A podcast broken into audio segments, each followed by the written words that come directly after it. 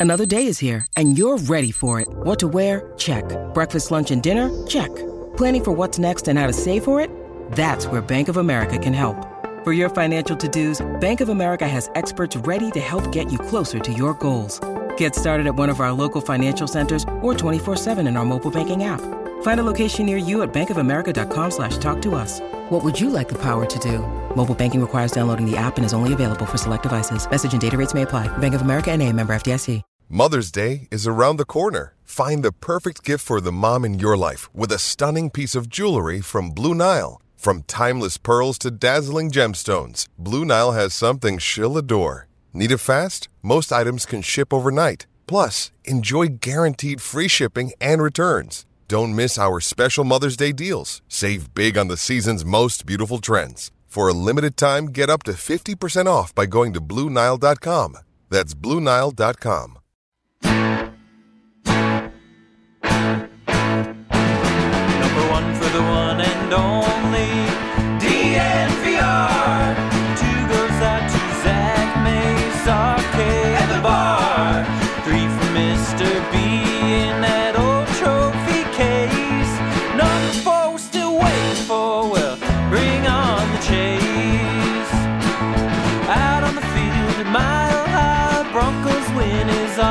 our desire. Coupled with a break, brew and a friend bleed orange and blue to the bitter end. Come and join us, DDNVR. We are DNVR. Welcome in to the DNVR Broncos podcast on this terrific Thursday. I'm your host, Zach Stevens, joined by my man, Andrew Mason, and we're coming live from Studio A. And Mace, the A stands for a begin. Oh, I hate to use A article. beginning. Okay, A we're, beginning. We're, gonna do what Well, you hate. or uh, a sanc. You know what? It could stand for a sanction. Mm, And actually, you know what?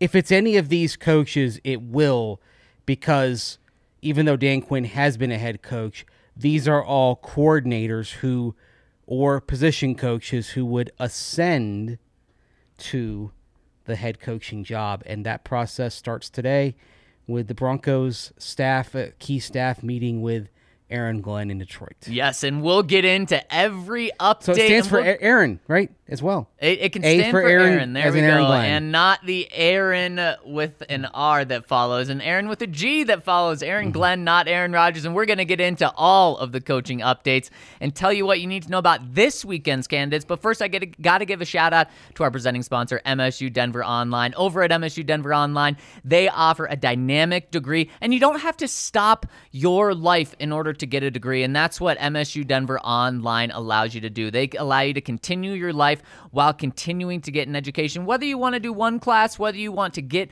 uh, an entire degree, you can do that over at MSU Denver Online. And make sure to check them out because they will get you that degree at an affordable price with allowing you to continue your life. So check him out, MSU Denver Online. My boy, Mace, how are you doing today? I mean, it mm-hmm. feels like a Friday, a Saturday, it's a Thursday, and the Broncos are kind of just starting their coaching search today. When you said it feels like, I didn't think you were going to say Friday or Saturday. I thought you were going to say it feels like spring because it's going does? up to about 63, 64 degrees. And you know what? That's appropriate because spring is the time of rebirth and fresh hope.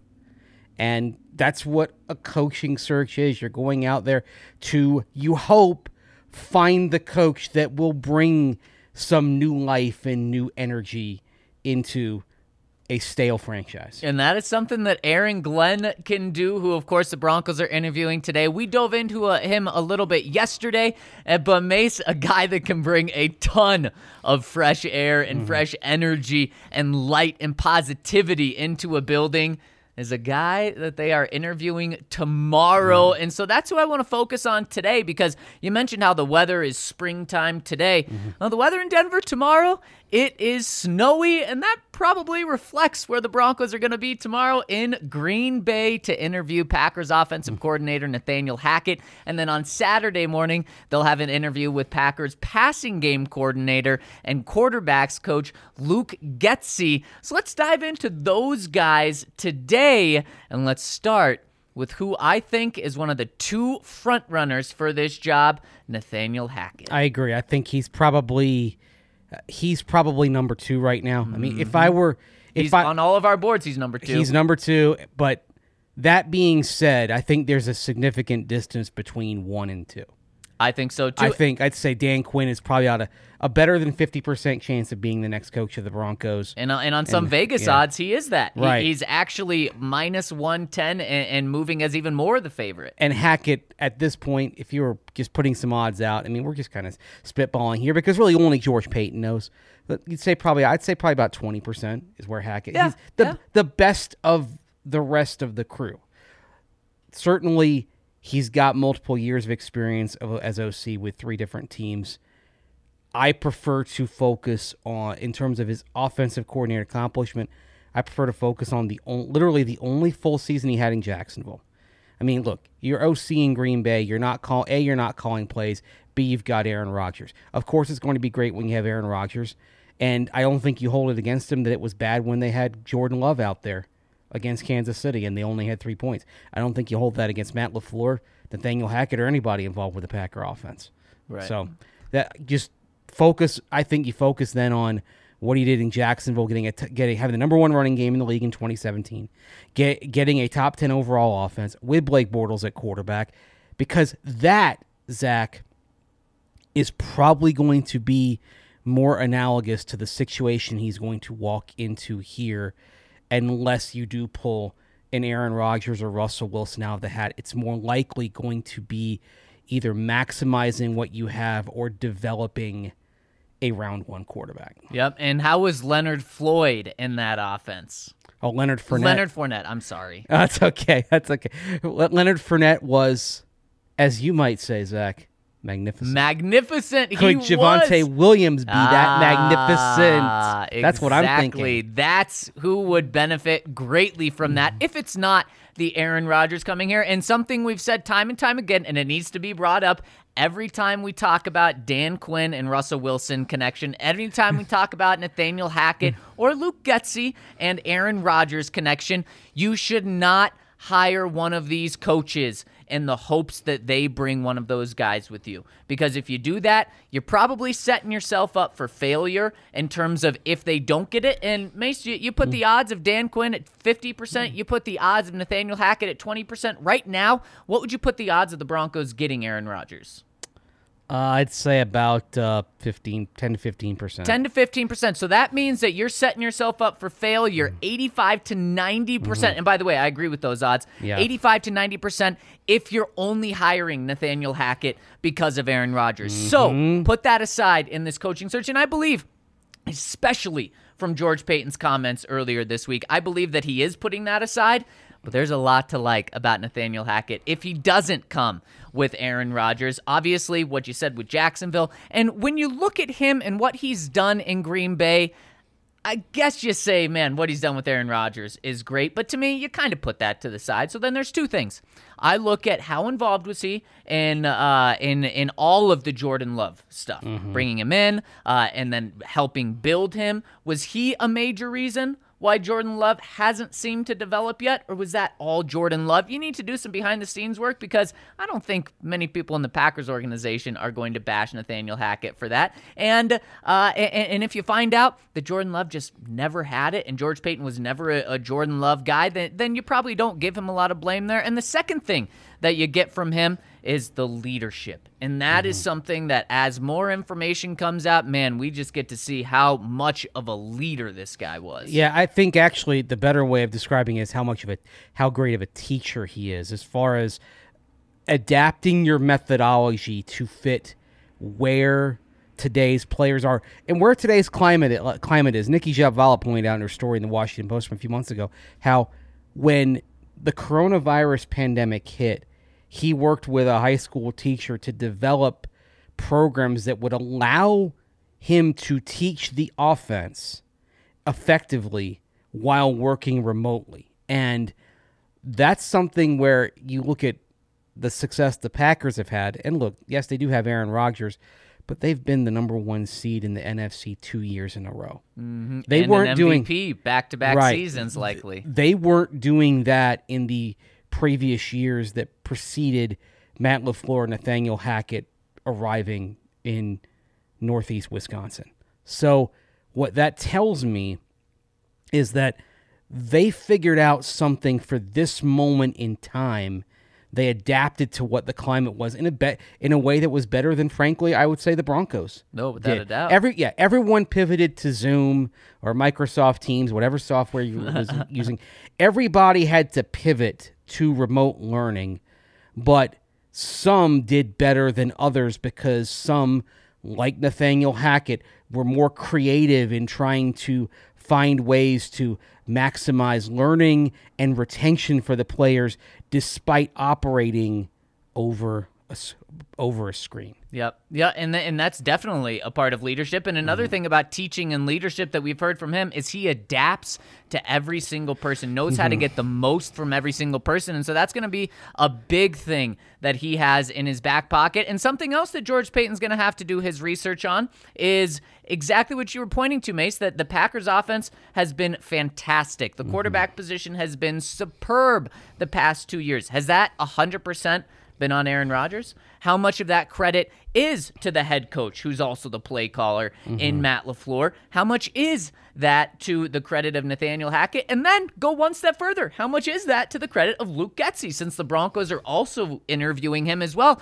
That is the difficult thing to find. But you know what? George Paton, he's a guy that watches. Uh, he, we heard a story last year. He watches guys doing beach workouts in order to to find out more information on them. He is a grinder. He knows all the back channels to turn to. So if you feel comfortable with anyone having to find out this information, it really is George Paton with how connected he is uh, and how many back channels he has. So that's going to be key because let's say you find out that boy, this offense is clicking because of Nathaniel Hackett and obviously Aaron Rodgers as well. But Matt LaFleur is really just the head coach. Boy, you love that. If you find out that Matt LaFleur is doing everything, uh, you probably don't like it as much here. Yeah, and the thing is, I mean, with Matt LaFleur being the play caller in Green Bay, it's probably going to come down mostly on on Matt LaFleur.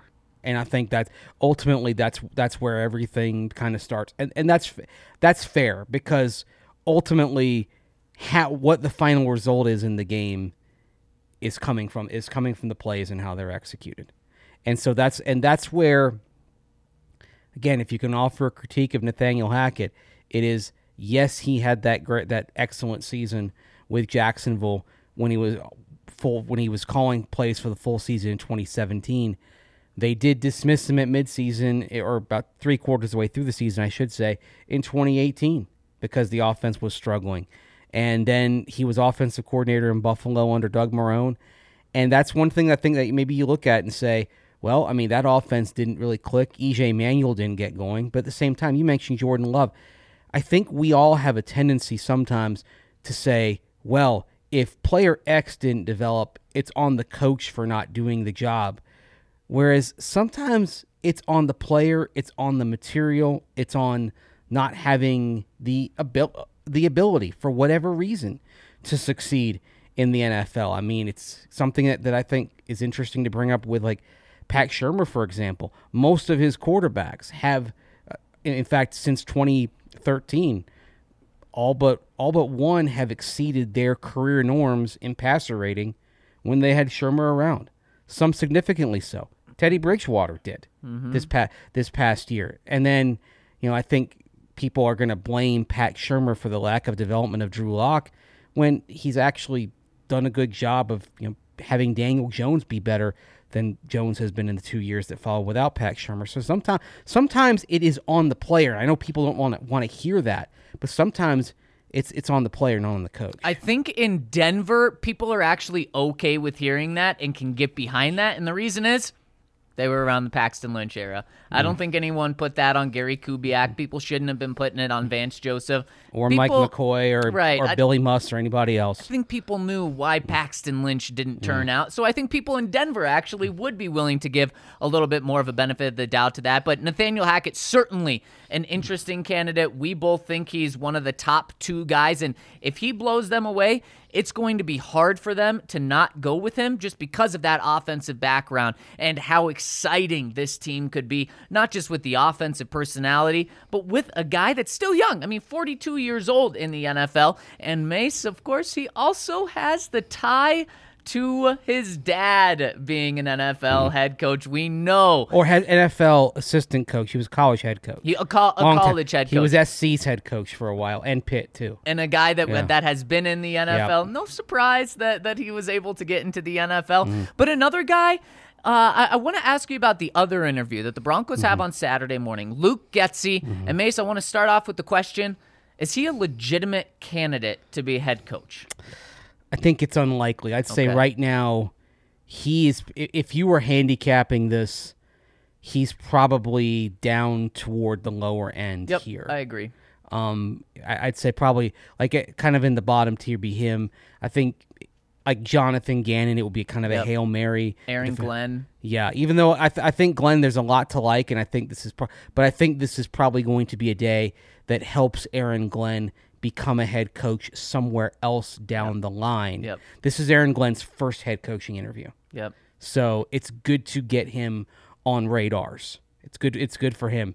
How That- many people yeah. is it there first, really quick? So A- Aaron Glenn, Right. Uh, it- Jonathan Gannon, Yes. Uh, Luke Getsy, I, I would Yeah, also imagine. Um, and uh, let's go. Oh, probably Ke- Kevin O'Connell. Uh, Yes, it's believe so. probably his Mhm, 1st Uh, Kellen Moore. This is his first. No, he had some interviews last year. thought he had an interview Yes. too last He- year, he- yes. he, did Jerod Mayo. This would be his first His go first. around as a head coach. Uh, not Eric Bieniemy. Um, Luke, Brian Callahan. I think this is his first. So It half is. the guys the Broncos are interviewing, and Mace, I love that. Yeah. I love that they're going with some, some unknowns, but that probably, for the most part, does give those Mm. guys a disadvantage. Right, it, it does. I mean, they could come in and wow George Paton, but at the same time, Paton is so deliberate and calculated that I don't know if he's going to see his needle go from one direction, from one extreme to the other based on an interview when he's got the research, he's talked to other people, and he's know he knows their body of work to this point. That's a good point. Like I, there are some football executives, some owners who can be wowed by the interview. I mean, like I mean, for example, one of the things that got Josh McDaniels the job in Denver in 09 was he absolutely wowed the people that he with whom he interviewed And un- at the time. unfortunately, on the flip side, Kyle Shanahan did wow them, but the Broncos said, we already have our Yeah. Mm. minds made up. We're going with Vance Joseph. So there's a danger to both. Yep, there's a danger to both sides. Yep. Both sides here, but but at the same time, everything we've seen from George Paton is methodical and calculating. Yep. So I- I think it would be an upset if you saw somebody just kind of s- just seize it out of nowhere based on an interview that maybe was just unexpectedly spectacular. This is also why I think after you go through the round the, this round of 10 interviews, I would expect we'll see follow-up interviews Absolutely. with maybe the final two or three. yeah, this is as you get something where we're, that. we're a couple of weeks Yes. away from the Broncos truly having a head coach. maybe longer if that team goes to a hmm. Super Bowl. I mean, yeah. let's say hypothetically, Dan Quinn, the favorite, let's say he ends up being the, the coach they want. If that is the case, and the Cowboys go on a march toward this and play in the Super Bowl for the first time since the Clinton administration, they won't say, "Well, we're not going to hire you because we need a coach right now." Right. George Paton will wait. Oh, yeah. He if he when he knows who he wants, he will wait until that team's run is done. Yep. Period. And that won't and he won't say, "Oh, well, we need a coach now, so let's go to the next candidate." That's not something Paton's going to do. Yeah, uh, I agree with you. And I agree with you also that Luke Getsy probably not a legitimate candidate to be the head coach, but Mace, the Broncos also have an open offensive coordinator position mm. as well, and the Broncos could hire Getsy away from Green Bay to be their offensive coordinator because that would be a, a step up from him, going from mm. passing game coordinator and quarterback coach to offensive coordinator. And there's two situations that are kind of potentially panning out for him to make that jump to the Broncos. One is, of course, the obvious one. Nathaniel Hackett becomes the Broncos head coach.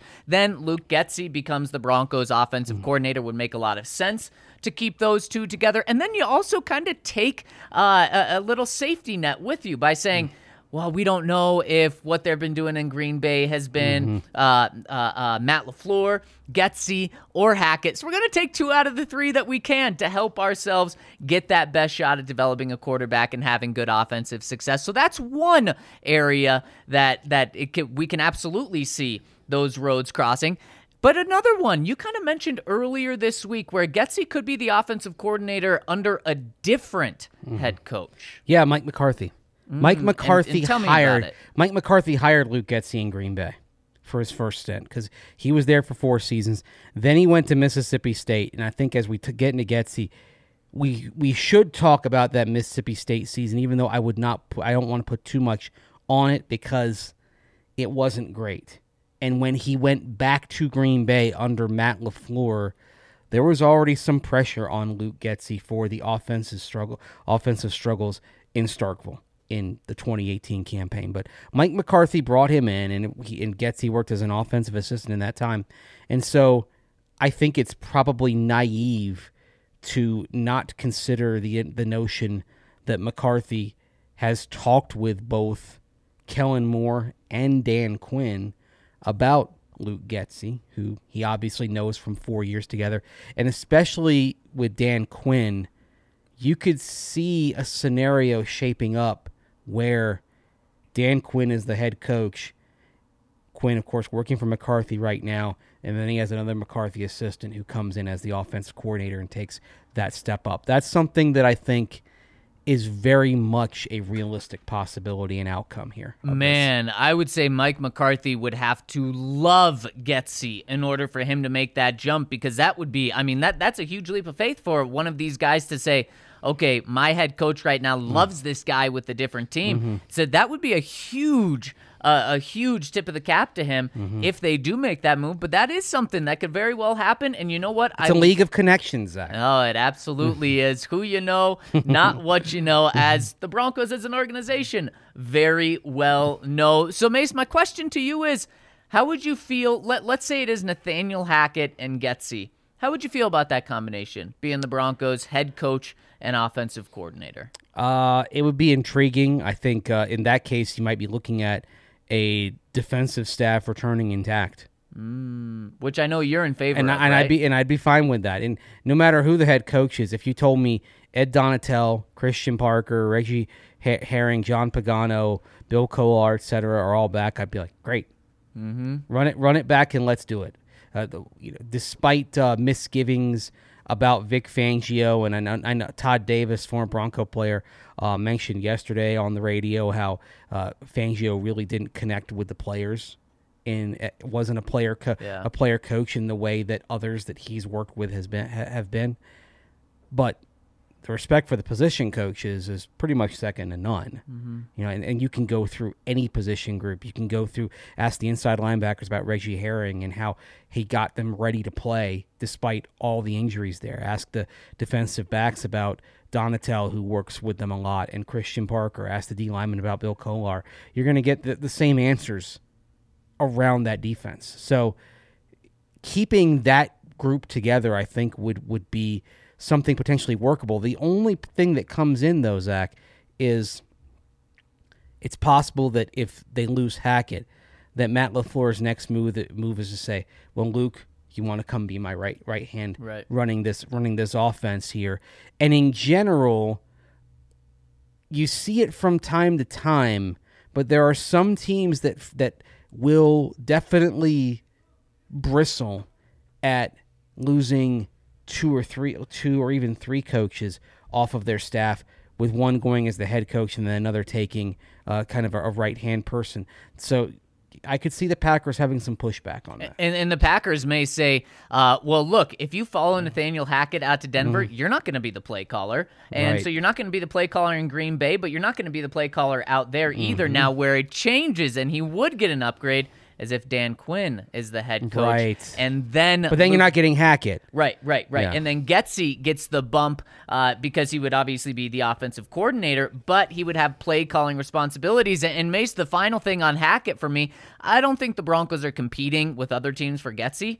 Uh, I think they're competing with other teams for Hackett, one of them being his former employer, the Jacksonville Jaguars. And when you look at this, Doug Pederson is a hot name that's out there right now, not with the Broncos, but with other teams. Dan Quinn is probably one of the hottest names as well. And then He turned down the Jaguars interview though to Dan Quinn. Mm-hmm. and then the other name is Nathaniel Hackett. Right. He he already has interviews, I believe, with ja- with Jacksonville, with the Broncos, and with the Bears. And one of the things that those two teams have that the Broncos don't is a young first round quarterback. Now, Hackett may say Justin Fields isn't my guy. I don't think he's saying that about Trevor Lawrence, but that is something that the Broncos will have to compete with and say, mm-hmm. look, we'll let you pick our next quarterback. You'll be right there in the room helping us pick our next quarterback. But if he likes Trevor Lawrence, I don't know how you sell the Broncos over that. in terms of raw material to be a quarterback possessing all the attributes,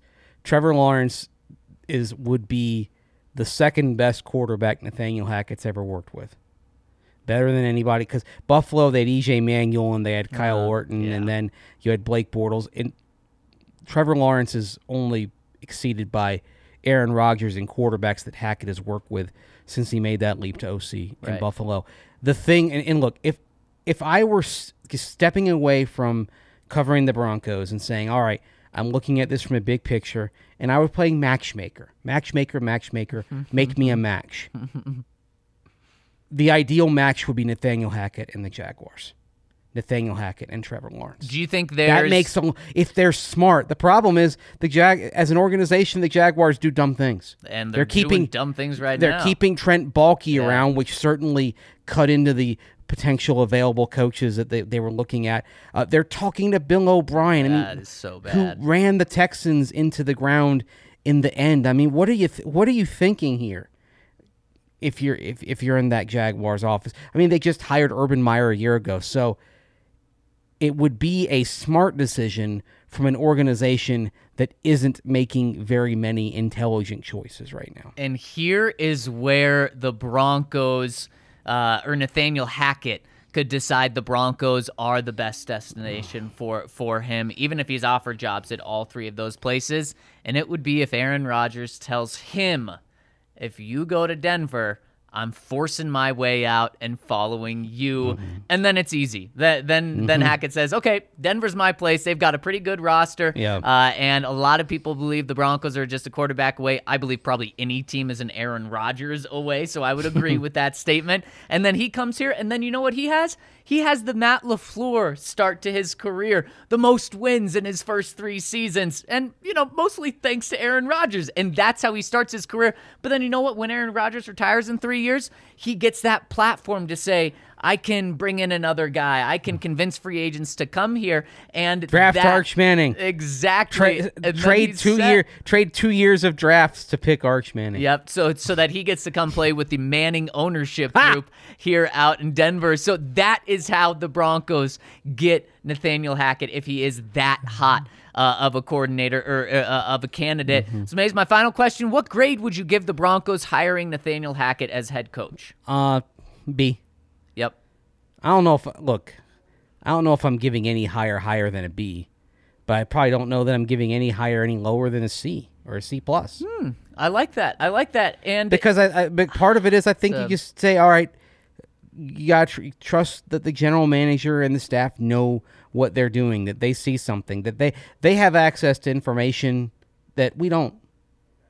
So I'm I, I am very reluctant to give a bad grade on on a coach hire at this point. That's fair, and I think it's also fair that you're going with a B for this. Uh, and the reason is this is viewed as a pretty lukewarm uh, co- head coaching class right now, and Nathaniel Hackett. Kind of a top of that list. Uh, I think he's honestly one of the safer choices, which is kind of crazy to say a guy that's never been a head coach. And so I think a B is very favorable. There are some questions with him. Is it all Aaron Rodgers doing things out there in Green Bay? But then, of course, you can draw back to the Jacksonville. So, I mean, I, I like that. I agree. I, I'm right there with you with a B. And Mace, with all these searches, there's going to be some homes for sale, and you're going to need to contact our friends Michael and Virginia Chevalier over at Chevalier Mortgage. Whether you're looking to buy or sell Michael and Virginia Chevalier will hook you up with the best uh, rates. And I should say, if you're looking to buy or refinance, they'll hook you up with the best rates. And they are the people to go to because they don't just look at one interest rate, they look at your entire financial picture over at Chevalier Mortgage.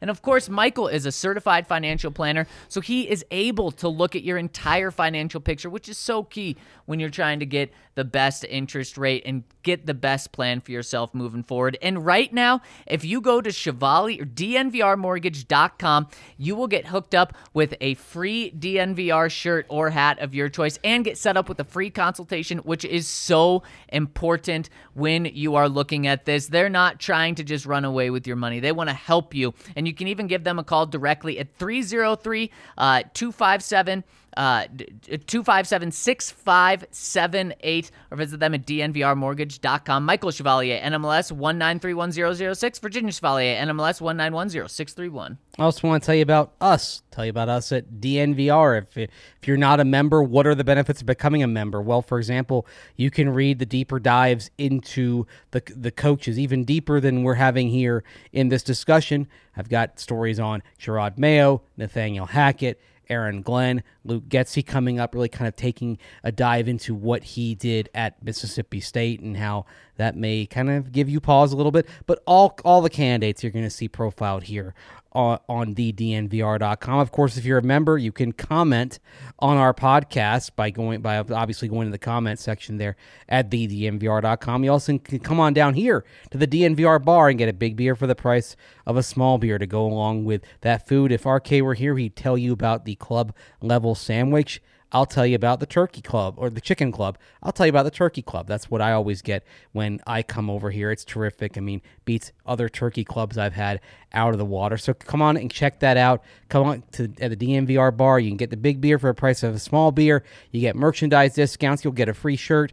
All that comes with being a DNVR member, so subscribe today. You mentioned getting a big beer for the price of a small beer, and of course, we've got Breck beers. You can get any of those on that deal as well. And man, you're not going to go wrong with any Breck brew. You get the Avalanche Ale, Strawberry Sky, Vanilla Porter Jr., even Christmas Ale. Maybe you can still find out and about right now. And man, Mango. I mean, they've got it all. Their wheat beer is my favorite, so you got to check out Breckenridge Brewery. Whether you're at the DNVR bar, whether you're at the farmhouse just down here in Littleton. You can also get their delicious food. Call 303 803 1380 to get pickup. Of course, their farmhouse is open right now and they have an awesome campus out there. Whether you want to get some food, whether you want to drink some beers, but let's say you're not uh, around Denver, not around Littleton check out their Breck Beer Locator online and you can find out where to buy their beers at liquor stores, where you can go get their beers at bars. You can do that by visiting their Breck Beer Locator. And of course, Breckenridge Brewery, the official beer of DNVR. All right, Mace, there's other things going on in the football world, if you can believe it or not. There's actually playoff games happening Playoffs. this weekend. Playoffs. And so I want to get your picks on these games but also tie it in with the Broncos coaching search because this week, why the Broncos are interviewing three people is because two of them are on teams with a bye. The Green Bay Packers have a bye. So the NFL has allowed any coaches on, on those staffs with teams that have a bye to interview this week. And then the other guy, Aaron Glenn, who they're interviewing today, their team is out of the playoffs. Mm-hmm. Every other person that the Broncos are interviewing is on a team that's playing in the playoffs this weekend. So the Broncos can't interview them this weekend. However, regardless of what happens in their games, they can interview them next weekend. So let's pick these games and then also talk about hmm, would these games, w- w- would some teams benefit from losing for the Broncos' perspective or not? So let's get into these picks uh, and uh, let's pull up our standings. Uh, but first, let's actually get into some of these games while we pull up that graphic right now. I don't think you want people to see the graphic, is the thing, Zach.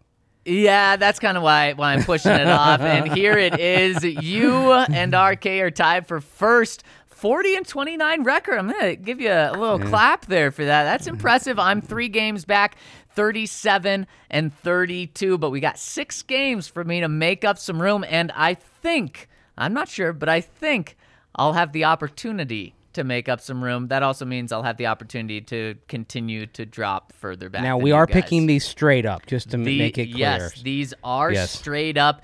And so let's dive into these Raiders at Bengals. Bengals, six point favorite. Now I think they're five point favorite. Mm. But like you said, we're picking these straight up. Bengals at home. Ryan's going with the Bengals. Who do you like? I mean, the Raiders have some magic right now. Ah, they do. But Cincinnati, when they're playing at their peak, they can be unstoppable. Yep. Now we've seen they're a high they're a high variance team, and the Raiders are a high variance team as well. That's why this matchup is so fascinating Yeah. because if we get the Raiders team that we saw last week that put up 35 points on the Chargers, and we get a Bengals team that plays uh, the, the way the way it did against the 49ers kind of skulking around doing nothing for 3 quarters before finally waking up in the fourth.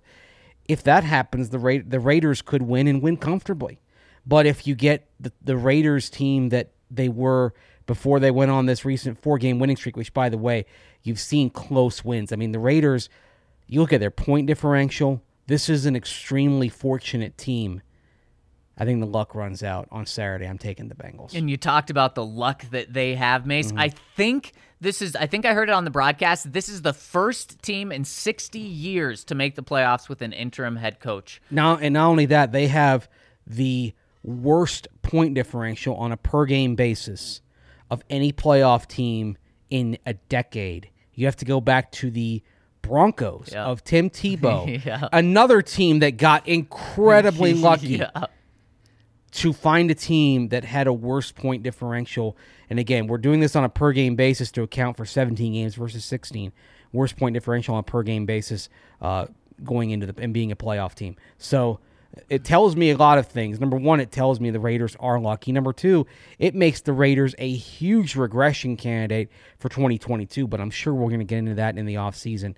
And number three, at some point, at some point, you roll the dice and it comes up snake eyes. I think that's what happens for the guys from Las Vegas on Saturday. So you're going Bengals. Ryan's going Bengals. This is an opportunity for me to gain some ground. Is that going for the steal? and remember about that Broncos team. They won their division. They round. did win At their home, first though. playoff game. They were at home, Mace. I uh I agree with you. I, I think I think the, the the Raiders luck runs out. Everything is pointing to it running out this week. I'll go with the upset though. Okay. It's stupid. It's stupid. No. I'll say the Raiders here. I can't. I shouldn't. Well, you're kind of an SEC guy, so it makes sense to pick a team that's got. They're not Alabama guys, but they've got. But they're triggered by an LSU quarterback, an LSU wide receiver, and Oklahoma's going to the SEC, so an Oklahoma running back in, in Joe Mixon. So I get. I, I get that. I think that. I think that makes that makes some sense here. Of course, the crazy thing is the Raiders haven't won a playoff game since January of 03. The Bengals haven't won a playoff game since January 1991. What I literally say is Paul Brown was alive and was running the Bengals the last time they won a playoff game. He died a few he died several months later. Another thing is this. The Raiders and Bengals have had playoff drought, playoff win drought so long that nobody in human history has made a Facebook post or tweet right after a playoff win for either of those teams. Wow, how about that? That'll change this weekend. It'll change. And to take it further, no one, and this was pointed out on Twitter a couple weeks ago, nobody has ever sent a text message about a Bengal immediately after a Bengal playoff. win. Wow. So- and you think that'll change though? That's going to change. And I'm going to say be a big day on the Ohio River, finally. I'm gonna say there's that streak's going to continue. Give me the Raiders for the upset. I mean, Bengals fans are, I mean, they already have a complex. Can you imagine what they're Oh, going to be boy. feeling if they lose this game? yeah, it'd be brutal. It would be brutal. The, the the belief now is, okay, we've got we've got a great quarterback again. We've got a great offensive mind running the show. Our time has come. yep. Maybe not to win the Super Bowl yet, but our t- but that they feel they very much feel like their moment is starting to happen finally. What they've waited for for decades. Yep. Eh, But they also felt this way going into a game Uh, 16 years ago this month, when Pittsburgh came in for a wild card round game, Carson Palmer was in his third year. Burrow's in his second year right now. Everything was coming up roses, and then you could say a football tragedy struck when Carson Palmer tore his ACL. It was a long time before he was ever the same after that. Yeah. And the Bengal and that Bengals team, which looked like it was a great team in the making, didn't launch. And so that's that that I guarantee you there are Bengal fans who as giddy as they are are walking will walk into Paul Brown Stadium on Saturday with those types of memories in the back of their minds. And that's where the Raiders have a shot because if things start going wrong, that is a that is a crowd that I think will create a home field disadvantage hmm. because you're going to feel the negative energy if things start to happen poorly. Yep. You, there th- because all those fans, the players don't have it, the coaches don't have it, but there are sixty some thousand people walking in that are saddled with bad memories Yeah. of situations like this. It's a great point, and the Broncos would benefit in this game in their coaching search from the Bengals losing because the Broncos aren't interviewing anyone from the Raiders staff. Mm-hmm. But Brian Callahan is on their list, although he's probably pretty far down on the Mm-hmm. list. So this isn't one where they're devastated if the Bengals win. Yeah, Callahan, I think, has a chance if he nails the interview. I do too. And also what kind of staff he puts together. We talked about it that if if Brian Callahan is your coach, does Jim Caldwell come in as his assistant head coach?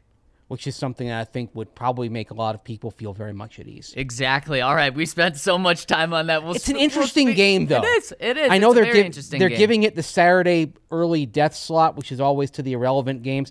But I think this is a really fascinating matchup. I, I agree, and this next one is very fascinating. Patriots at Bills. Bills are four point favorites at home, and what seems to be a cold game. Uh, Ryan's got the Bills, unsurprisingly. Mace, you also taking the favorites? well, here's what I'm doing here. I am checking the weather forecast. Because last time Right. those two played on and prime it's, time. It's going to be cold. okay. Let's look at the wind. The wind is supposed to be clear, cold, Love it. and at kickoff, wind of about five miles per hour. Ah. and that was what messed up the Bills Yeah. in that game on Monday night. The Patriots pivoted, the Bills did not. Those conditions, they're going to be uncomfortable, but they're not going to prevent Buffalo from running its offense. We saw what happened in Foxborough in the rematch in more benign conditions than the one they faced than the ones faced on Monday night in Orchard Park. I think the Bills get it done. Yeah, I think so. I actually don't think so. I'm- you gotta, I'm- you have to pick your guy, Mac, Yes, right? McCor- yes. McCorkle's your is is is your bay, your boo, whatever. You have to pick him, right? And here we go, two upsets, and I, I'm back. I'm back in the territory. I'm just Oh, one wow. game back of you guys. I'm going Patriots in a uh, great game plan from both of those, uh, from from Josh McDaniels and Bill Belichick, and then we see Mac Jones take over. And in this game, the Patriots would benefit, or the Broncos would benefit from the Patriots losing because if the Patriots lose, then the Broncos can interview Jerod Mayo and hire him without any worries. So I'm going. Broncos need the Patriots to lose, but I think the Patriots win, and of course the Broncos aren't interviewing anyone from the Bills. Right, which is surprising. I really thought Brian Yeah. Daboll would be on this list. I thought so too. He's on some teams' list, but not the Broncos. He might be a favorite in Chicago. Yeah, he very well may be with the uh, with a young quarterback. All right, this mm-hmm. next one should be very easy. Eagles at Buccaneers. Ryan's got the Bucks. Mace, you got your team right. Of course, I've got the Bucks in this game. Not not that the Eagles can't give trouble because they can play a pace and tempo game with what with their with their recently found ground emphasis that what that we didn't see earlier in the season that we see now. And they played the Bucks tough on Thursday night in Philadelphia early this season, back before anyone realized what Philadelphia what Philadelphia was. But it's Tom Brady at home in the mm-hmm. playoffs. Mm-hmm. That's hard to bet against, even though the Bucks they're banged up. They're get they should be getting some players back, but not everybody. But the Tampa Bay should have enough to get the home win on what is probably going to be a sunny Sunday afternoon, glorious on the west coast of Florida. I wish I was there. Yeah, this is so easy. The Bucks are going to dominate this game. They're going to cover the eight point spread. They're also going to win straight up. Uh, and this is an interesting game because the Broncos would benefit from that exact thing happening. If the Eagles lose, Broncos can hire and interview their defensive coordinator Jonathan Gannon at any point. Although I do think he's one of the guys that uh, is not going to get the job. Remember with Gannon, he's a former uh, Vikings assistant who worked with George Paton. So I Yep. think it's probably more likely this interview of Gannon is going to be more about kind of elevating him and setting him up to be in future searches. Exactly. 49ers at Cowboys is the net the afternoon game on Sunday. Mm-hmm. Cowboys 3-point favorites at home, so Vegas thinks it's going to be a very close game. Broncos would benefit from the Cowboys losing because the Broncos aren't interviewing anyone on the 49ers staff, but the Broncos are interviewing both the offensive coordinator and Kellen Moore and Dan Quinn, the defensive coordinator, on the defensive side for the Cowboys. So do the Broncos get lucky? and benefit from both of those guys being available right now, or do they move on? Ryan's saying 49ers pull off the upset and the Broncos can hire Dan Quinn immediately. I think it's because Ryan is a little bit uh, googly eyed for uh, Mike McDaniel. Mm, I think you're right. Yeah, some of some press conference uh, clips of McDaniel, of course, former Broncos intern, went Yep. viral yesterday, and uh, yep, I mean he he's a character. he is.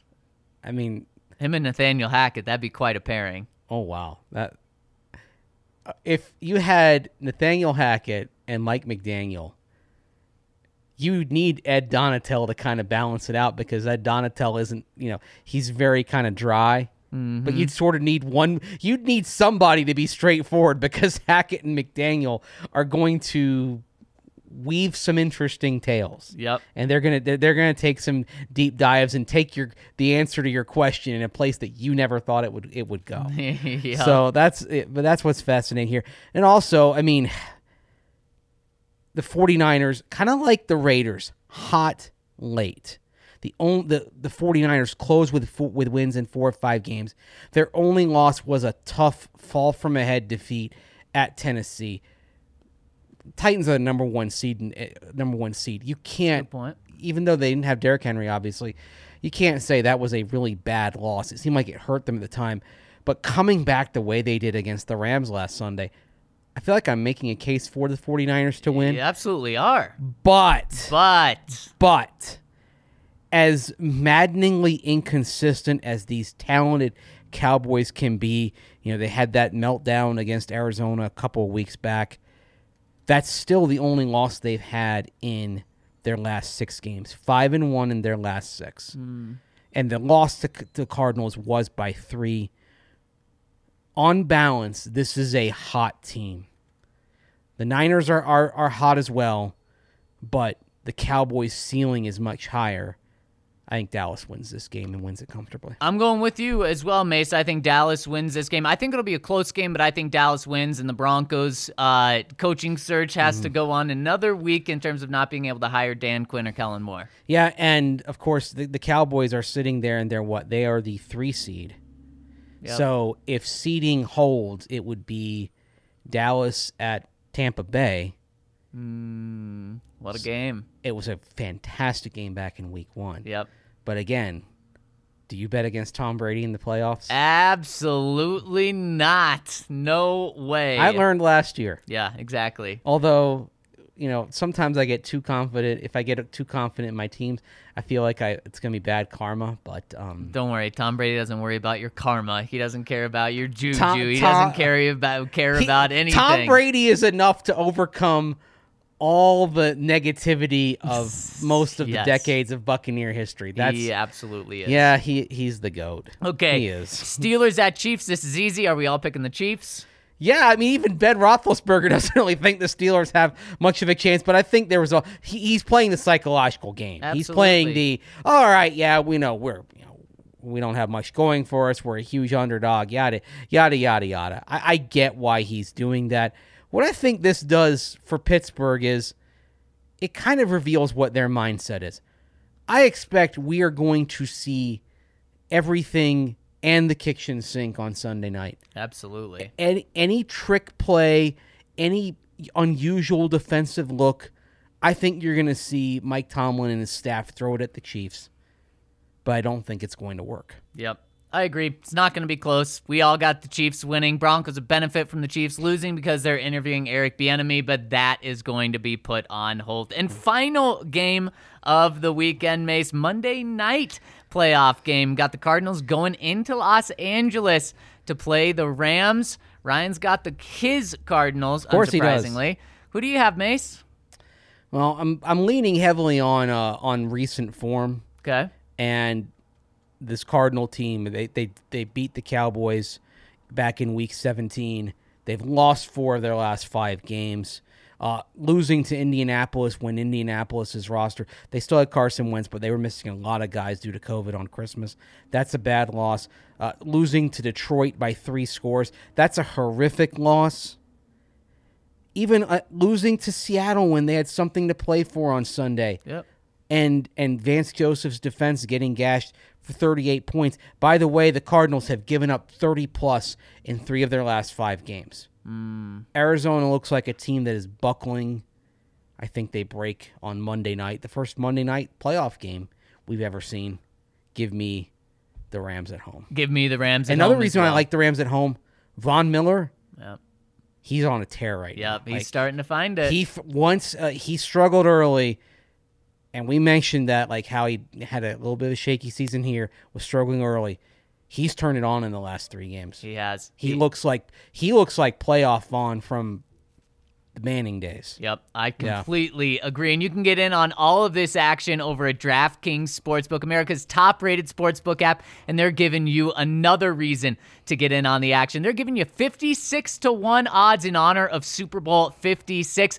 So, what do you have to do? Bet on any of these games, and if the team you pick wins, you turn $5 into $256. That's right. Just bet $5 on any team this weekend, and if they win, you get $256 in free bets, which will make it the rest of the playoffs so much fun to use that money. Maybe even get in on one of the Saturday games so you can use that free bet on Sunday and Monday as well. And of course, get in on DraftKings, hammer the over on the on the uh, Patriots Bills game this weekend as well. That is pretty much free money over at DraftKings Sportsbook. So download the app now and use the promo code DNVR to get all of these offers when you sign up over at DraftKings Sportsbook. And of course, you must be 21 or older, Colorado only. New customers only. Restrictions apply. See DraftKings.com slash sportsbook for details. Gambling problem call 1-800-522-4700. you've heard us rave about sexy pizza as well Oh, of course yeah. that great New York style pizza here that's available at multiple locations in Denver and one just opened down in Trinidad if you want to take a little bit of a hike down I-25 toward Raton Pass and stop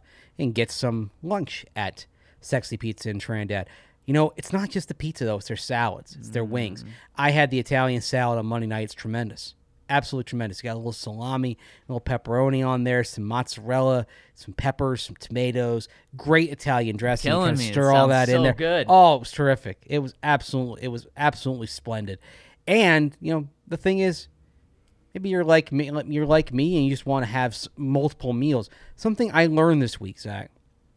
I got a, I got a pepperoni and garlic sexy pizza on Monday night. No, I didn't buy the 12 inch. I went for the 16 inch. I probably should have gone for the 18 inch, and take it. And, and I had leftovers. I took them home. Right. Well, the next day I put it in reheat on the air fryer. Mm. So you use the air fryer out of the microwave, so you get the crust kind of you get the, get it get the crust just right.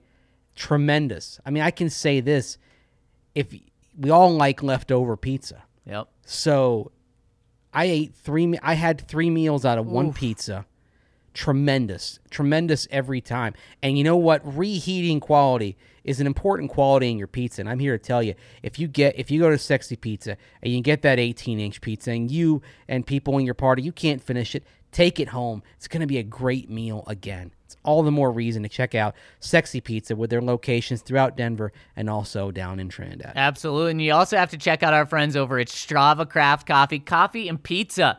Name a better duo right there. And you'll probably need both of those this weekend coffee to get you going, pizza to keep you going. And Strava Craft Coffee is offering you a fantastic deal. If you use the code DNVR25 over at StravaCraftCoffee.com, you will get 25% off your first purchase. And then after that, once you've used that code and got 25% off, subscribe to Strava Craft Coffee over at StravaCraftCoffee.com and you'll get 20% on every single order after that. And of course, Strava Craft Coffee is a delicious CBD infused coffee, and CBD can help relieve aches, pains, headaches, anything that's going on.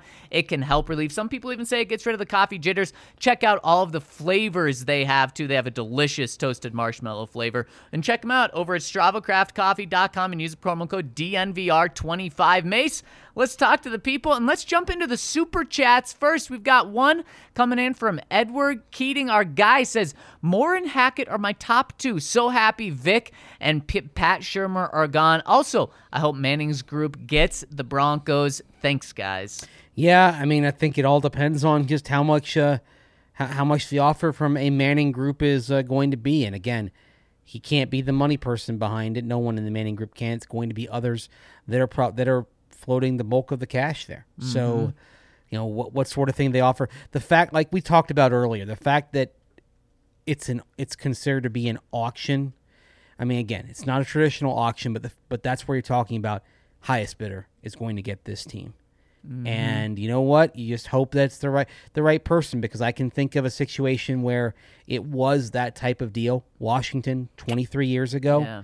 and uh, the obligation was to get the highest bid to maximize the money that would go into the uh, the Cooke Scholars, which is uh, the money that the money that was made from the sale from the, of the state of Jack Kent Cooke went to a scholarship program that has benefited so many and will contribute Yeah. continue to do so. But at the same time, that resulted in the highest bid being Daniel Snyder, and we know what kind of terrible owner he's been. He's been that's part. Look, there's that. That's the risk involved here, and I think that's why a group with Peyton Manning kind of gives everyone comfort because you you believe that he would not allow an organization to go the way of the Washington football team. Absolutely. not. Quality control is Right. what Peyton Manning would bring. Absolutely, absolutely. All right, let's jump into the comment section and another one going on the ownership route from Windy City Bronco says, "My understanding of the NFL rules on ownership are that one, a single owner must own at least 30% of the team. Two, they can have an ownership group, but it cannot be more than 25 members. Three, they cannot borrow more than 1 billion with a B. 30% ownership of the Broncos would be roughly 1.2 billion depending on the sale price. There's a good chance it ends up being more. Manning is worth about 250 million, so he could get close to that, but probably not close enough. Uh, He's only a billion off. That seems Yeah. pretty significant. Uh, he says, as much as I love Manning, though, Jay Z is the most intriguing name I've seen. A big part of the NFL's problems around race is that there's only two non white people in the room at those ownership meetings. It would really benefit the league to have someone in the room that brings a different perspective. Also, just imagine the future of the Broncos looks like with Jay Z and Manning as the faces of ownership. Just land a quarterback and we'll be on prime time so much you'll forget that football is played on Sundays. You know what? If you're thinking of of minority ownership and somebody who could be in the mix, think of Robert Smith, who is worth six point seven billion dollars. All right, he is the CEO and founder of Vista Equity Partners. He went to East High School, literally just steps Yep. from where we sit here, Yeah. and he's based uh, down in Austin, Texas, right now. But that's somebody that I believe the NFL would love to have in their club. Yeah, and unfortunately, it doesn't sound like so far he has. We haven't heard his name come up yet. That's that's Yeah. the thing, and I- and I think that disappoints a lot of people because here he is, like he's he's a Den- he's a Denver guy in his background. Like Yep. he's somebody who I think would have would would have the willingness to kind of be all in for this town. Yep. in a way that some owners wouldn't. I, I get that there's a concern about having people who aren't connected to Denver. Like one thing that came up with the Vikings this week quite often is that the Wilf family, while they have been good owners in terms of giving the resources, the Wilfs are based in New Jersey. Mm. And so they, they fly they, they fly in. Sometimes what happens is if when you have that remote ownership, they're not as aware of things that are going on and crises that are happening. And that's another reason why I think a group that Peyton Manning w- was a part of is something that appeals to people because Peyton is right here Yep. in Denver and would have his boots on the ground every day. Yep. And, Exactly. and it's what it's what they had with Pat Bowlen. Pat Bowlen was based up in Edmonton, when he bought the Broncos. One of the first things he did was and was move down to Denver. He even said it, I believe, as first press conference when he bought the team. He's leaving Edmonton, moving to Denver. He was going to be all in with the Broncos, and I think that's one thing that it's one. It's a strike against I think a Jeff Bezos type of owner who we know Bezos might have a, a place here, but I don't think he would live in Denver the way some of these uh, apo- uh, where s- some others might have more of a Denver connection. I agree with you, Mace. Next one from Bronk Oilers says almost as interesting as the list of head coaching interviews is George Paton's committee. He's got Kelly Kleine, Patrick Smyth, Darren Mogi, or, or yeah, Mougey, Richard Tato, and Ray Jackson involved in the interview process. That's a really stark contrast in personalities and styles than the Elway Russell Ellis contingent we've had in the past, and it's really encouraging that we're capitalizing on the diversity of experience and ways of thinking in our building. I can't quite articulate exactly what it is, but the vibe is just different with George Payton at the helm, and I'm starting to feel good about the Broncos organization again. Now, Patrick Smyth was involved in the interview process in 2019 as well. Right. But I think there's a couple of key things that uh, that are in play. One of the things that, that Patrick is involved with, not just PR, is he supervises the community relations of part of the organization. Right. And then Ray Jackson, of course, works kind of hand in hand with play, with players, uh, kind of a catch-all, everything to kind of furthering their education, to you know being kind of a, a count, an in-house counselor for for players. So what you're talking about is with Smyth and Ray Jackson in particular, you're talking about two people that have their fingers on different pulses that aren't necessarily about the on field.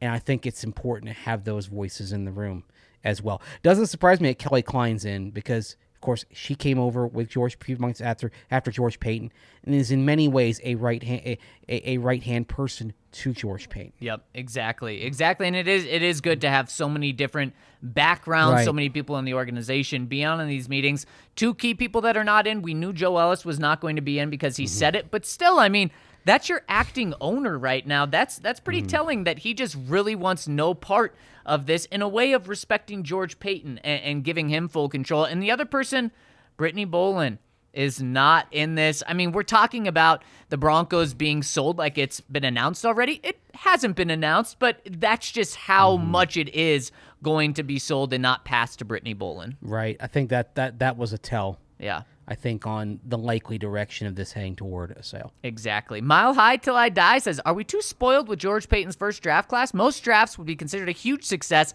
if you get two or three starters and potential contributors, but it seems like we have gotten six. Will future George Payton drafts be viewed as a letdown if they don't live up to 2021 draft class, or is any draft class a success as long as you get one or two legitimate long term starters? Well, I mean, obviously it depends on the quality of the starters. You can get a long term Right. starter, but if they're just okay, not great, then like you could have one player that hits and he's a Hall of Famer, and that makes up for the rest of it. So it's a sliding scale. One thing I would say though is, let's look back at the 2018, and I say rookie class because we're going to include one undrafted player in this. In 2018, at the end of that season, you thought you had a long term edge, Bradley Chubb, Yep. wide receiver one, Courtland Sutton. Yep.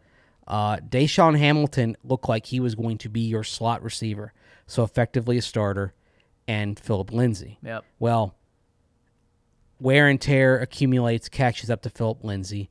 DaeSean Hamilton drops that pass in Oakland in Week One in 2019, which really kind of uh, helped start uh, the decline for him. And Bradley Chubb has struggled to stay healthy since then. Yeah. So just because it looks good now, let's see where it is. That's why, good or bad, I always wait three years to evaluate a draft class. And, and and that's very fair. Um, I I don't think that George Paton's going to be held to this exact draft class as a standard. Uh, but that is one thing that George Paton's known for is having is being able to identify guys late in the mm-hmm. draft. And obviously he hit he hit on guys early. He, Patrick Surtain, I don't think anyone really had any questions about. Javonte Williams was looked like a stud to mm-hmm. everyone as well. But he's done a really good job of hitting on those late guys. Jonathan Cooper, Caden Sterns, uh, Quinn mm-hmm. Meinerz now seems to be a player. Yeah, I mean it's it's all all the indications are good, and let's just kind of see let's just see where it goes. Like that being said, the early returns on the Vikings 2021 draft without George Paton not so good. in 2020, they may have got the best receiver in that draft, and that was mm-hmm. with George Paton and Justin Jefferson. Yep. Melbourne Bronco says, My boys. There you go. What I miss? Ha! Love the off-season pod, so I had to come back now that the train wreck of a season is done.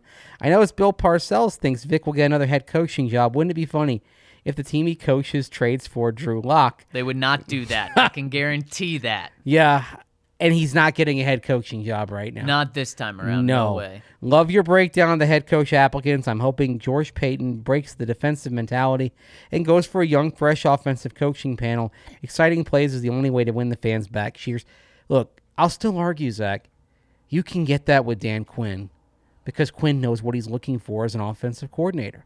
He's got a very good idea on that. That that being able to identify the right people to run your offense. That's a, if you're a defensive minded coach, that's a skill too. Yeah, Melbourne Bronco, you'll be back if they hire Dan Quinn. You, you, Yeah. you will be until he loses your trust. You'll be back. But the good news for you 60% of the coaches that, that they're mm. interviewing are in their 30s, 60% are on the offensive side of the ball. So odds mm. are in your favor, except just don't look at the Vegas odds because those are not in your favor. Well, yeah, and the other thing is the odds are in your favor if you say everybody of the 10 has a 10% chance. Right, exactly. I think we can agree that it's not 10% chance for every guy. Exactly. UGA Bronco chimes in. Oh boy, I know where this is going. Hey y'all, I've been waiting until after the Natty to comment and introduce myself. Finally got a subscription for Christmas after finding y'all early last offseason. Got we 'em. got them. I'm a grad student at, at Georgia and a rare Broncos fan in the middle of Georgia. I'm excited to finally have a dedicated Broncos community and now planning a trip out to Denver over spring break to get some member-sized Breck brews. Love it. And my Braves and Dogs won championships 69 days apart. Nice. hope- very nice. I'm hoping their fortunes rub off on the Broncos next season. Sorry your DraftKings pick didn't hit, Zach. Well, I appreciate that, although you're certainly not sorry, but I appreciate the sentiment. Mm-hmm. As far as the actual question, I was wondering what y'all's biggest what ifs in sports history, both Broncos and non Broncos related. For me, I would have to say my biggest Broncos or biggest non Broncos what if is what if Derrick Rose hadn't gotten injured? For a Broncos what if, I'm stuck between what if we drafted Russ instead of Osweiler and what if Rahim Moore had successfully defended Flacco's 70 yard touchdown pass to Jacoby Jones in 2012 divisional round. For the latter, I genuinely think that the 2012 Broncos were the best and most complete team of the Manning era, and we would have surely won the Super Bowl if we had beat the Ravens. Go Broncos, go DNVR, and of course, go Dogs. Oh, that hurt to say, didn't it? Yeah, yeah, I, I agree with the first two, though, there. Alabama's the favorite to win it next year, though, right? Oh, absolutely, and they Yeah. should be. They're going to win it. Yeah, that's that, that's the thing. I mean, hey, we've seen LSU win a national title. We've seen Georgia win a national title. Yep. But Alabama's always good. Like they're going to go a little more up and down. They're a little higher variance. Alabama's always Right. like And how about Uh, and how about that? The past three winners have been all SEC. Yeah, I mean, it, it's just the SEC and the rest of college It football. re- it really at this, is. At this point, the only one who's got a prayer is if Clemson can put things together. Although I'm curious to see Ohio State next year with C.J. Stroud coming back. They ought to, Yeah. they ought to be able to put up a, a challenge next year. But the what ifs, you know, it to me the what ifs of the last decade. It's all about quarterback. You mentioned what if they drafted Russell Wilson instead of Brock Osweiler. Yep. And then fast forward four years. What if the Cowboys successfully make the trade with the Seahawks and the Cowboys pick Paxton Lynch? and Dak Prescott then ends up being in the Broncos' lap probably at the end of round two. That's that's a great what if. Yeah. And I'm gonna go the same route, quarterback route, but I'm going to go. I'm gonna mix Broncos and non-Broncos with this one. What if Peyton Manning doesn't injure his neck? What if he never has those neck surgeries? Oh, Ace, the Colts aren't drafting Andrew Luck because the Colts are another 12 win team. Peyton Manning's probably a Colt for life. What happens to the Broncos? Is Tim Tebow still their quarterback now? Do they move on from him that offseason? What happens? Are they still are they stuck with I don't even know who they would have. they would have drafted Brandon Weeden early in round. Yeah, John did like one. him, didn't he? They literally were watching Brandon Weeden work out right before they met with Peyton Manning. So then, how many quarter? I mean, if you guys thought it was bad, the quarterback carousel going back to 2016, Are we talking about a quarterback carousel that goes back to 2011, Yeah. 2012? Well, yeah, probably, It's a- even go further back. It's a mess. They don't. It would not have been Russell Wilson. It would have. It would have probably been Brandon Weeden in round one in 2012, and he proved to be an, a bust. and then there's a chance John Elway's tenure with the Broncos lasts much fewer years. I, I agree, and that that's sort of the thing that you've changed everything. Now, who knows? Maybe it would have worked out, and you would have found your quarterback in the, you know, in 2016 or 2017. You know, maybe at that, maybe in 2017, you've got people in the building saying, "Yeah, this Patrick Mahomes is something special. We got to make sure we get him." oh, right. You're You right. never know. I mean, you never know. It's a hell of a butterfly effect. And then maybe, uh, you know, instead of Peyton Manning being a 30% chance, I'm just throwing that number out there 30% chance to buy the Broncos, he's probably a 1% chance to buy the Broncos Uh-huh. now, or even zero. Yeah, I mean, I think he'd be in the mix because it didn't it didn't get come to fruition, but there were extensive conversations between the Ben Navarro group and Peyton Manning's people that all that almost resulted in a partnership. Of course, Navarro did not get the Panthers. David Tepper did, but you know, I I think Peyton would still would be in the conversation because I think he's just in the conversation to buy a team at some an NFL team at some point. Probably less of a, a chance, though, with no Probably less, and ties. and there and you wouldn't have the um, obviously the emotional Right. connection as well. It would be it, it, it would be oh that's cool Peyton Manning, but we'd also be thinking about man Peyton Manning he absolutely killed us Yep. those times in the playoffs. You wouldn't be thinking about oh Peyton Manning Bronco legend. You know you know one of the thing the things that I think Peyton should do if he becomes an owner of the team, one of the owners of the team. What's that? put a separate sign up that says Manning 18, not have a little footnote. Le- Let Frank Tripucka have his own sign and then have a Peyton Manning sign next to that. Okay? yes. there's nothing wrong with that. There's room for more. yes. and then right after that, Peyton's teammate Champ Bailey give him retire uh, 24 is kind of unofficially retired at this point. Yeah. Retire it, give Champ his sign. Boom, done. No one should ever wear 24 again. Yep. And, and as we've come up with, if you're a first ballot Hall of Famer, I'm your glad- number's retired. I'm glad you're on board with me on I, this. I love that, Yeah. Mace. And, and yeah, you came up with it. I love that. And, be, and because then you don't have to worry about, you know, having so many numbers go out because that's just such a rare accomplishment. And you don't have to think about it. It's yeah, like and you, you don't yeah. have to you don't have to feel like you're disrespecting Steve Atwater and disrespecting Shannon Sharpe and these guys. No, Yeah. it's, it's simple. It's straightforward. And I'm going to give credit to North Carolina basketball for putting the idea of having a concrete standard. Like they have concrete qualifications for either getting your number retired or getting what they called an honored jersey, where they put your jersey and name up, but you don't get it retired. So it's like get to be get your jersey retired. It's like national player of the year, that sort of thing. They mm-hmm. just put a very high standard on the top line, and if you meet that, great. If not, you don't. You, but you don't have to think about it, right. and that's why I think the first ballot Hall of Fame works so well. Then you then it's it's not this kind of hazy debate. Right, exactly. And made some breaking news coming down right now, not related to the Broncos. The Texans have fired David Culley. Boy, a sacrificial lamb who did uh. not deserve to be a sacrificial lamb Talk about it. did as well as as well as you possibly could in very in a very tough, impossible situation. They shouldn't be firing David Culley. They should be Cal McNair as an owner should be firing himself. They should be firing the chaplain turned executive Jack Easterby. That's where the problems are with the Houston Texans, not with David Culley as a coach. He'll bounce back. He'll get a good assistant job somewhere. He's very well thought of around the league.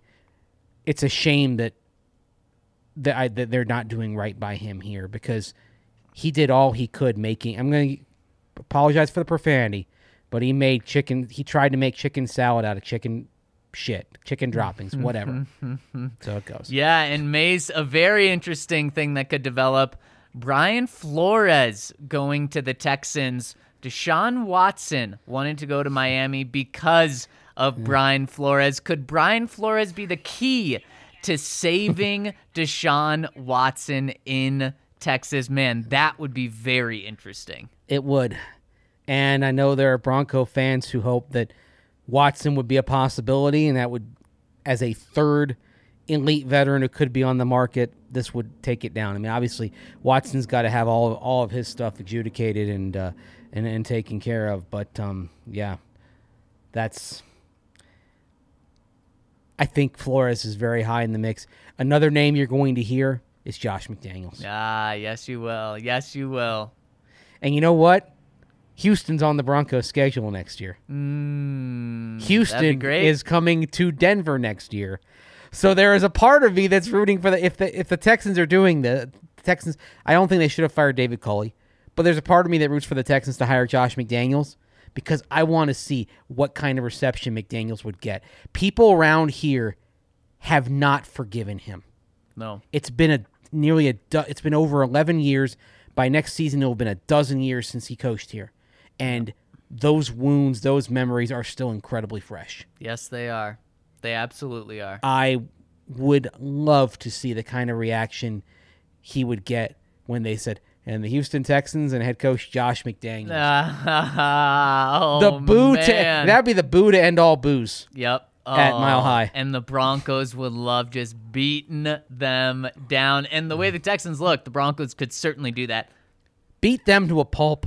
Sorry. Interesting though that the Texans were I'm actually getting playing up. good ball at the end of the season. Yeah. I mean, it, it was clear it was just a fall guy. Th- They got they got kind of helped by the Chargers having their COVID outbreak. Right. And actually, you look kind of look back on that. The char the, the Chargers have a COVID outbreak that pretty much costs them a sure win against the Texans, and they missed the playoffs by one game. Yep.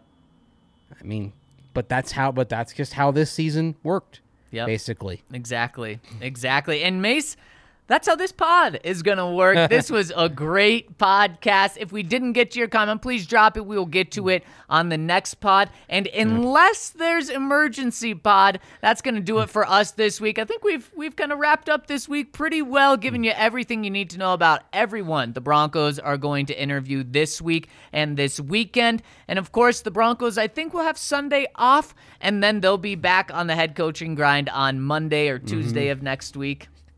Unless in the back of their mind is okay if the pay like if the Bengals get up set on Saturday, do they interview Brian Callahan on Sunday? It's true. That's one thing that could come into play here, or Jerod Mayo in Foxborough. So Yep. that's something to to watch out for. They could keep they could keep it going to kind of do maybe one do maybe one a day. Exactly, exactly. And I got to give our shout out to our presenting sponsor, MSU Denver Online, one more time because they put a dynamic education at your fingertips without forcing you to decide between earning a degree and living your life. At MSU Denver, they are the Colorado institution providing rigorous and affordable online programs taught by professors who bring the real world into the classroom. MSU Denver graduates use their relevant degrees to land coveted jobs. We've actually had people at DNVR take their classes and say that exact same thing that they prepare them for the real world. So check them out over at MSU Denver Online. And Mace, that'll do it for us today and for this week. Of course, if there's an emergency pod, you need to come back here because we will be going live for any breaking news. Hit us with a like, hit us with a subscribe on YouTube, and of course, turn on those alerts so you know if there's emergency news. We will be on top of it. Otherwise, follow us along at thednvr.com. I've got a tracker going. Mace is giving you great breakdowns of every single candidate for in-depth uh, information on what you need of them. But we really appreciate you guys rolling with us, and we will be back with you whenever there's news or on Monday. Thank you guys so much for tuning in. For Andrew Mason, I'm Zach Stevens. Have a fantastic weekend and enjoy playoff football.